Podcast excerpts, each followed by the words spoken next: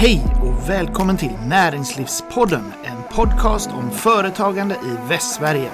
Jag heter Rudolf Antoni och är regionchef på Svenskt Näringsliv. Ja, då sitter jag här tillsammans med Nils Paul som är expert på infrastruktur på Svenskt Näringsliv. Välkommen till Näringslivspodden, Nils. Stort tack, Rudolf. Infrastrukturområdet är ju väldigt stort. Det är långa processer, det är omfattande, det är stora pengar det handlar om. Det är någonting som berör alla människor, vare sig det är företagspåverkande eller för dig som individ, hur du tar dig från en plats till en annan eller får dina paket levererade och sådär. Alla har en beröringspunkt med infrastrukturen.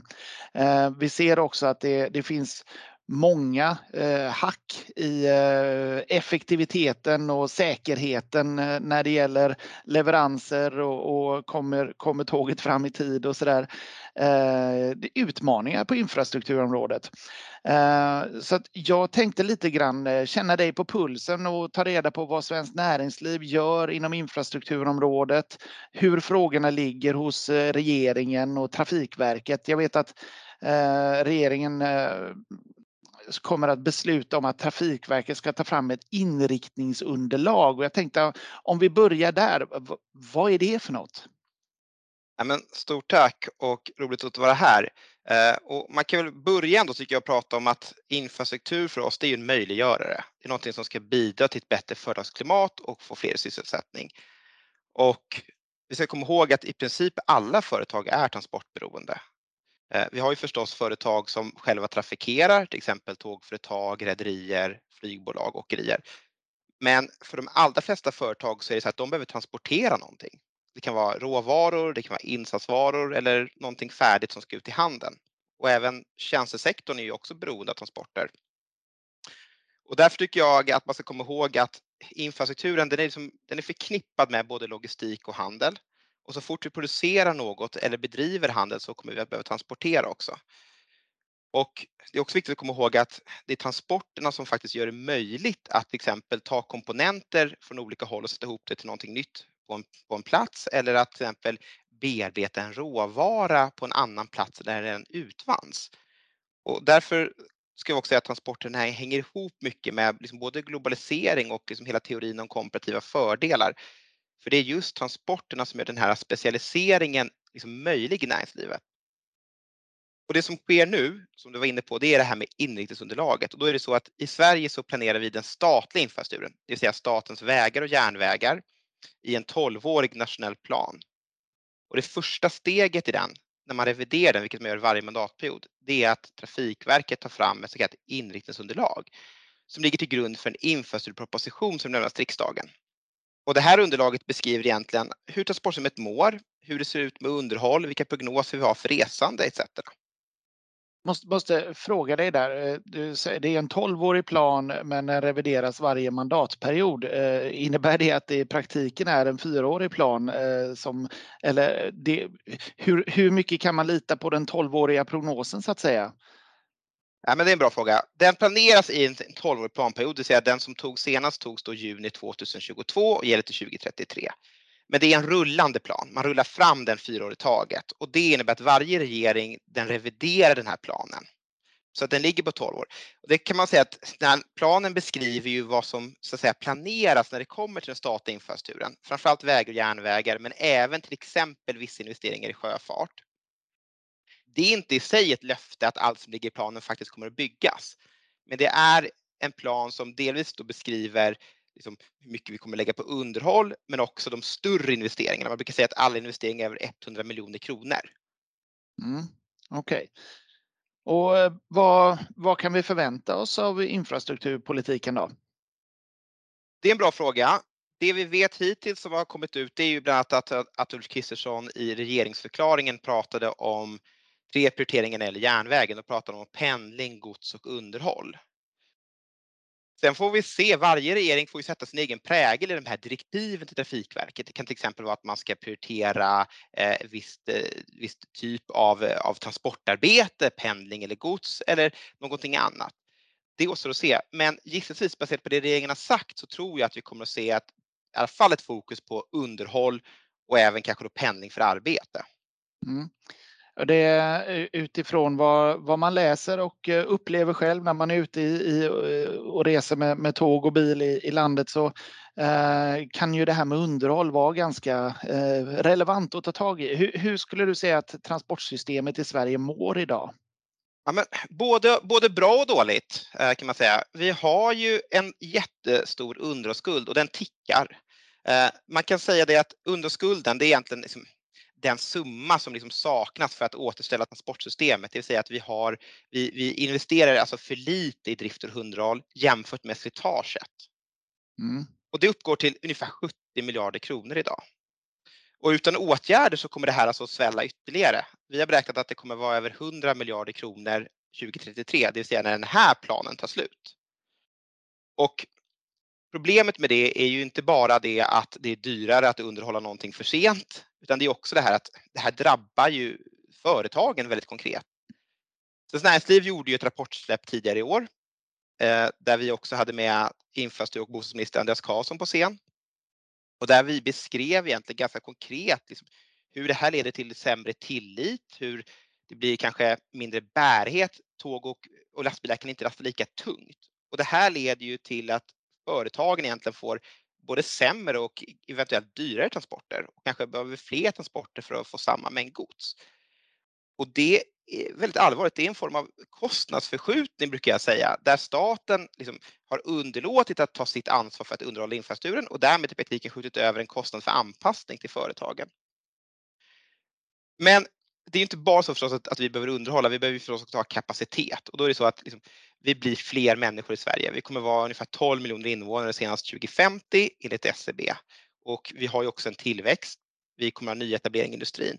Och det här leder ju till att vi kommer att ha ett liksom, ökat transportbehov, både personer och gods. Och då kommer vi in på liksom, kapacitetsfrågan förstås. Mm. Och då är det ju så att i del av landet så har vi kapacitetsproblem, inte minst på järnvägen. Och det kommer vi att behöva hantera kommande år. Då handlar det ju inte om underhåll, utan då handlar det om nyinvesteringar så att säga. Att bygga ut och bygga nya sträckor och fler spår och den typen av. Men om man, den här underhållsskulden, 70 miljarder uppskattningsvis idag och växande. Vad skulle du säga den beror på? Om vi inte pekar finger på någon särskild regering eller sådär. Är det att det som politiker, det är lite ska man säga, roligare att prata om investeringar i ny infrastruktur och lite häftiga nya satsningar snarare än att reparera det som är gammalt och slitet? Är det en sån enkel funktion som ligger bakom det här skulle du säga? Ja, men delvis. Alltså, jag brukar säga det att underhållsskulden är ingen slump. Den finns ju där för att vi har underlåtit att faktiskt finansiera underhållet fullt ut. Sen kan man säga, alltså, är det så att politikerna har liksom premierat nyinvesteringar för underhåll för att det liksom är mer så här, politiskt gångbart, mer populärt? Jag skulle inte kanske dra det fullt ut så långt, även om det säkert finns ett spår av sanning i det. Men det kan ju också handla till exempel om att dra ner på underhållet. Det kanske inte drabbar just din mandatperiod. Effekterna syns ju liksom på längre sikt. Det vill säga när vi maler ner vägarna eller sliter ner järnvägen. Så det finns kanske ett perspektiv här där man kan ta en springnota nästan genom att inte liksom investera fullt ut i underhåll. Sen kan det också finnas så att vi kanske inte haft tillräckligt bra underlag, alltså det vill säga att politiken inte haft tillräckligt bra underlag om hur det står till i anläggningen.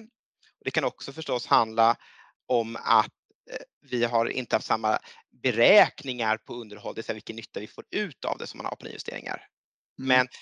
Men en poäng du har här tycker jag som är viktigt att säga, det är att det går inte att skylla på endast en regering, utan det här har varit en trend ska jag säga, under flera mandatperioder. Mm. När vi pratar med företagen och vi undersöker ju deras åsikter om det lokala företagsklimatet till exempel, och där ställer ju Svenskt Näringsliv frågor om infrastrukturen. Vad ser vi för trender och tendenser där? Vad är viktigt för företagen? Ja, men det är ju så. Vi har ju haft en enkätfråga i lokalt företagsklimat ganska lång tid som handlar om vägnät, tåg och flygförbindelser. Där kan man säga det att det är ett relativt stabilt värde. Det ligger ungefär lite över 3 på en 5-gradig skala. Däremot så ser vi ju tydliga så att säga, regionala skillnader. det är ju generellt sett så att säga bättre betyg i de tre storstadsområdena, Stockholm, Göteborg, Malmö, och även i de pendlingskommunerna som ligger närmast. Och det är ju ingen slump, de ligger ganska nära kanske stambanor, Europavägar, stora flygplatser. Sen är det ju sämre framförallt i glesbygdsområden, och det kan ju också vara områden som ligger inte allt för långt ifrån de stora städerna. Det är lätt att tänka liksom att vi tänker kanske liksom Dalsland eller inre Norrland, Värmland, men så enkelt är det inte. Vi kan se i Västra Götaland till exempel, ser vi tydliga mönster vilka kommuner det är som har generellt sämre betyg. Jag tror att man ska komma ihåg också det här vi kommer tillbaka till, liksom, vilken typ av transporter är liksom det vanligaste transporterna för företag. Mm. Eftersom att LFK mäter så att säga inte bara stora företag, utan mäter alla. Då är det mycket små företag och då är det mycket vägtransporter. Alltså både person och gods, det absolut största mängden transportarbete går på väg. Det innebär också att har vi dåliga vägar, då kommer det antagligen ge utslag i våra undersökningar, och det ser vi tydligt ska säga, i Västsverige. Det gör vi. Och det är kopplat då till det vi pratade om tidigare med prioriteringar, så att där kan man väl säga att företagen då prioriterade egentligen underhållsfrågan högre än vad politiken gör, eller är det så man ska tolka det? Jag vill gärna tolka det som att det delvis är så. Därför att, just som jag säger, merparten av transportarbetet går på väg. Men jag tror också det kan handla om att det kanske är det man ser med blotta ögat. Vi har ju så att säga stora underhållsproblem även på järnvägen. De märker ju du och jag framförallt när vi åker tåg och det står still, och då blir vi väldigt irriterade. Däremot kanske det är så att gemene man eller många småföretag ser kanske inte de stora problemen det medför även för godstransporterna på järnväg. Så att det kan finnas en slags enklare att ta till sig så att säga slitaget på vägarna.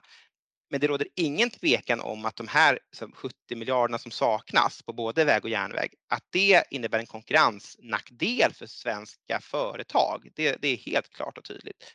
Och man kan alltid liksom debattera liksom balansen mellan liksom nyinvestering och underhåll. Och vi kommer säkert komma tillbaka till under samtalet. Men vi måste ju finansiera underhållet fullt ut. Alltså underhåll är en form av bottenplatta som Trafikverket måste ha. Mm. Och vi lyssnade till exempel då på Trafikverkets generaldirektör som var med i lördagsintervjun på Ekot här för ett antal veckor sedan. Där han sa att han är genuint oroad för underhållet och inte minst vägarna, och att myndigheten skulle behöva i runda slängar 2 miljarder extra per år för att bibehålla vägarna. Ja. Utmaningar. Om vi tittar lite grann på, dyker ner här i Västsverige och tittar på vilka infrastrukturfrågor som är mest aktuella. Om jag kastar upp den bollen till dig, vad tänker du på då? Vilka punkter dyker du ner på?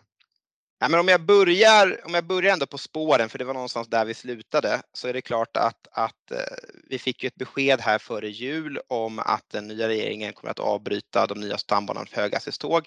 Och det innebär för Västsverige då att det blir ett omtag på sträckan Göteborg-Borås. Och där kommer ju Trafikverket att ge besked nu i juni om ett förslag då till sträckning. Och det blir ju väldigt intressant att ta del av förstås. Man har ju också sagt att det här inte ska innebära en försening. Och det är också någonting som vi tyvärr ser på fler infrastrukturprojekt, det blir försenat. Och där tänker jag att bevisbördan så att ligger på politiken. Men vi har även andra frågor. Men en sträcka som jag tycker kanske får lite uppmärksamhet är ju till exempel Göteborg-Alingsås. En otroligt tungt belastad sträcka på Västra stambanan med dubbelspår som skulle behöva mer kapacitet på sikt. Vi har också saker som till exempel sjöfarten, Trollhättans slussar som ska bytas ut. Det är alltså slussarna som leder upp genom Göta älv upp till Vänen. För det är inne i sjöfarten. Så att det finns ett antal utmaningar här, alltså utöver underhållet så att säga, som kommer att behöva lösas kommande år. Mm. Vi har ju även en liten hamn här i Göteborg. Vad skulle du säga den har för betydelse för den nationella infrastrukturen och näringslivet? Inte så liten hamn, jag skulle säga att den är ganska stor. Nej men visst är det så, Göteborgs hamn, det är ju så att säga inte bara Sveriges största hamn, det är ju beroende på vad man mäter även Nordens största hamn. Och jag brukar ofta i mitt arbete, som att jag ändå rör mig över hela Sverige från nord till syd, prata om att det finns ett antal logistikhubbar, ett antal nav i Sverige som är helt avgörande för AB Sverige, för hela näringslivet. Och det är ju, det skulle kunna vara Göteborgs hamn, det skulle kunna vara även isbrytarfunktionen uppe i Bottenviken, Öresundsbron eller Lavenda flygplats. Men Göteborgs hamn hanterar i stort sett drygt 30% av Sveriges totala exportvärde. Mer än hälften av alla container till och från Sverige går via Göteborgs hamn.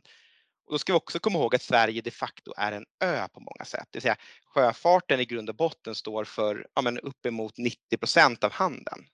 70% av svensk export går på fartyg. Och med det perspektivet så vill vi verkligen trycka på att Göteborgs hamn måste ha bra konkurrensförutsättningar. Därför att man måste kunna locka till sig anlöp av rederier. För det gynnar företagen här i Västsverige men också i övriga Sverige som får bättre logistikkedjor till sina huvudmarknader. Och då kommer vi in på saker som till exempel att muddringsprojektet, alltså Skandiaporten som det kallas, för att kunna ta emot mer djupgående fartyg. Det är jätteviktigt att det fortlöper enligt plan. Men sen också den här logistikhubben Göteborgs hamn. Det är ju inte bara en hamn, det är en omlastningspunkt där lastbil, tåg och sjöfart möts. Och det innebär ju att så här, godset ska det komma till från hamnen, ja då måste hamnbanan i Göteborg fungera. Det måste fungera på Västra stambanan upp till den punkten dit godset ska. Antingen en omlastningspunkt eller en fabrik eller industri. Där blir getingmidjan där vid Göteborg-Alingsås en utmaning.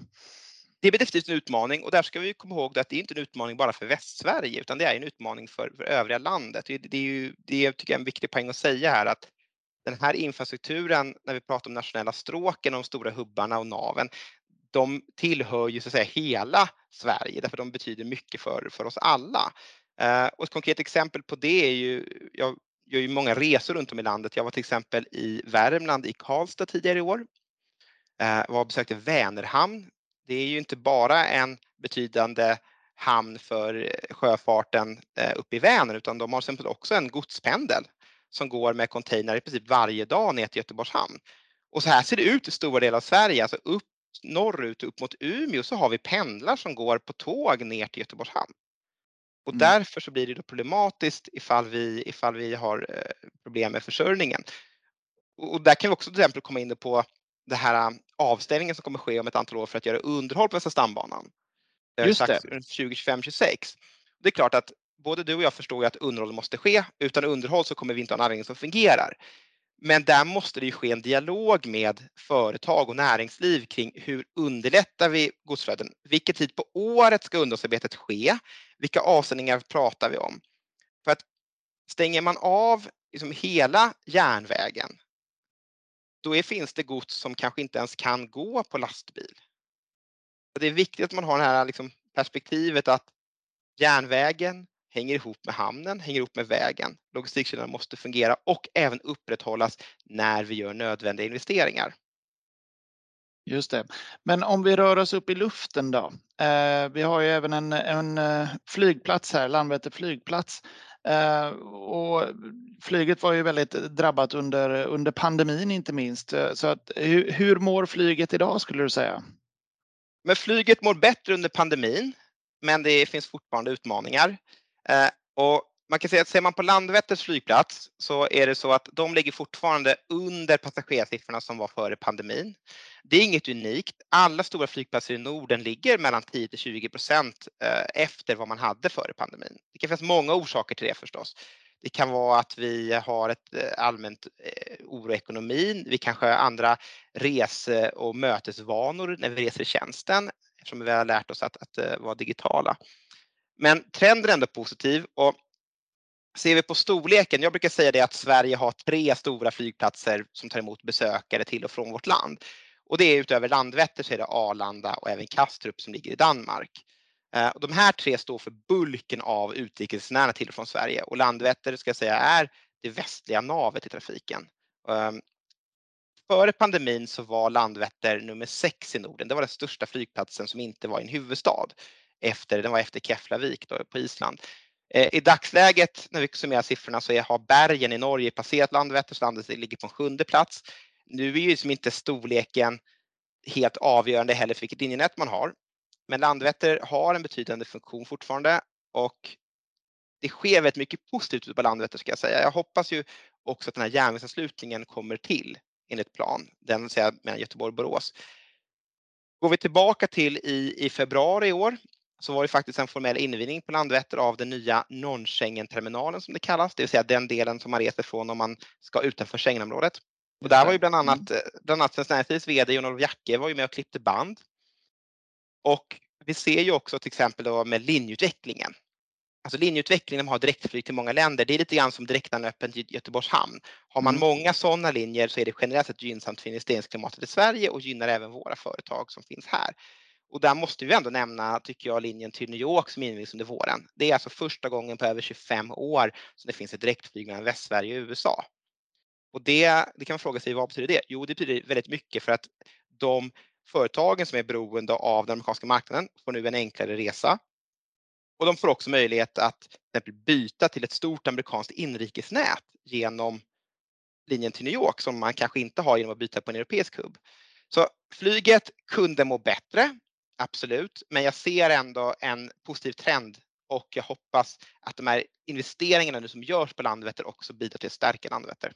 Ja, om vi lyfter blicken då från de lokala frågorna och blir lite mer generella och tittar på vad vill Svenskt Näringsliv egentligen? Vad är det vi prioriterar när det gäller infrastrukturfrågor? Ja, men det är en jättebra fråga och den blir ju väldigt relevant inte minst när vi nu går in i en ny planprocess. Det vill säga vi går in i en process där vi kommer revidera nationell plan. Om vi kommer tillbaka till liksom, vad är syftet med infrastrukturen och transporten? Ja, men då är det här, det är en länk, det möjliggör logistik och handel, det ska bidra till bättre företagsklimat. För vår del så till ner till att vi har sagt att just nu har vi 3 prioriteringar. Det första är att åtgärda underhållsskulden. Vi måste se att vi har en infrastruktur som är robust, som har den funktionen som den var gjord för. Det kommer bidra till transporteffektivitet, men det kommer också minska förseningen i systemet. Det andra tror jag som man måste se, det är att givet det ekonomiska läge som vi har och det stora behovet vi har av investeringar, pröva möjligheten till alternativ finansiering. Det vill säga, idag så finansierar vi infrastruktur genom anslag, oftast år för år. Även om något ligger i plan så är finansieringen inte garanterad. Här tror ju vi att man bör se möjligheten till att kunna bedriva projektet mer koncentrerat, till exempel genom att ta in privat kapital, släppa in näringslivets innovation, men också till exempel pröva möjligheterna kanske att låna upp pengar och ha separata bolag för att bygga infrastrukturprojekt. Och det tredje som jag kommer tillbaka till, det handlar om själva planeringsprocessen. Alltså, vi har en process idag som på många sätt fungerar bra men som samtidigt leder till ryckighet. Man brukar prata om att det var en snuttifiering av transportsystemet. Vi är ganska bra på att kunna trimma och göra mindre åtgärder, men det är jättesvårt när vi ska göra stora investeringar. Och där tror vi att se över möjligheten till att kanske vrida och vända lite grann på planeringsprocessen. Och här är det ju också så att riksrevisionen just nu har faktiskt en granskning av föregående nationell plan, hur både Trafikverket och regeringen har hanterat den. Den granskningen kommer att vara klar i december, kommer nog komma med en viss kritik mot dagens planeringsmodell. Det gör också att det finns ett fönster för förändring, tror jag. Intressant. Och i din roll så handlar det ju väldigt mycket om att driva på den här typen av frågor och den som man driver på emot är ju huvudsakligen politiken. Så att, upplever du att politiken lyssnar? Jo, men det gör jag. Vi har en sån bredd, vi har en så pass stor tyngd, vi representerar ju liksom alla branscher, vi representerar en stor del av Svenskt Näringsliv. Sen är det naturligtvis så att vi inte alltid är överens med politiken, det hör till sakens natur. Men just i fråga om infrastruktur så tenderar ju väldigt många har ganska starka åsikter. Och det gör ju att vi också har ett jättestort ansvar här att ta fram bra policyförslag. Och i det arbetet så innebär att vi lyssnar förstås på olika näringslivsröster runt om i landet. Men när vi paketerar det och jag tycker vi går till politiken så får vi en stor förståelse för att infrastruktur får inte bli tillväxthämmande. Om vi drar en parallell så kan vi säga att där vi är med elsystemet idag, där får vi inte hamna igen med infrastrukturen. Uppfattar du att det finns en risk för att vi på infrastrukturområdet hamnar i samma sits? Jag tycker inte att man ska utesluta det. Vi ser ju i Svenskt Näringslivs undersökning företagens regionala utveckling, det vill säga en undersökning där vi frågar företag om hur det faktiskt går och vilka tillväxthinder de har. Där ser vi ju att bara drygt 12% på nationell nivå svarar att infrastruktur är ett stort hinder för tillväxt. Och det ska ju då kontrasteras mot att över 50% anser att kompetensförsörjning är ett stort tillväxthinder. Men om vi anser tänker så här, hur många företag hade för 10 år sedan angett att elförsörjningen var ett stort hinder för tillväxt? Det kanske inte så många som hade sagt det som säger det idag. Så det finns ju en risk här att vi ser inte riktigt vart vi kommer vara om 10-15 år baserat på underhåll och kapacitetsproblem, och att det blir en tillväxthämmande faktor, men att vi ser det lite för sent. Det är det jag menar när jag säger att jag vill inte att infrastrukturen ska gå samma öde till möte som energiförsörjningsfrågan. Det vill säga att låt oss vakna nu i tid och låt oss lägga en plan som kanske inte bara är 12 år utan en plan som faktiskt är längre om vart vi ska vara på 20, 30 eller 40 års sikt med transportsystemet. Det får bli slutorden här. Vi ska helt enkelt inte vänta på insikt om att ja, det där med kon och båset är tomt och sådär, utan snarare blicka in i framtiden och göra analysen i förväg så att vi slipper hamna där med tomt bås. Jättebra Nils. Tack så hemskt mycket för att du var med i Näringslivspodden. Stort tack! Du har lyssnat på Näringslivspodden, en podcast om företagande i Västsverige. Jag heter Rudolf Antoni och är regionchef på Svenskt Näringsliv.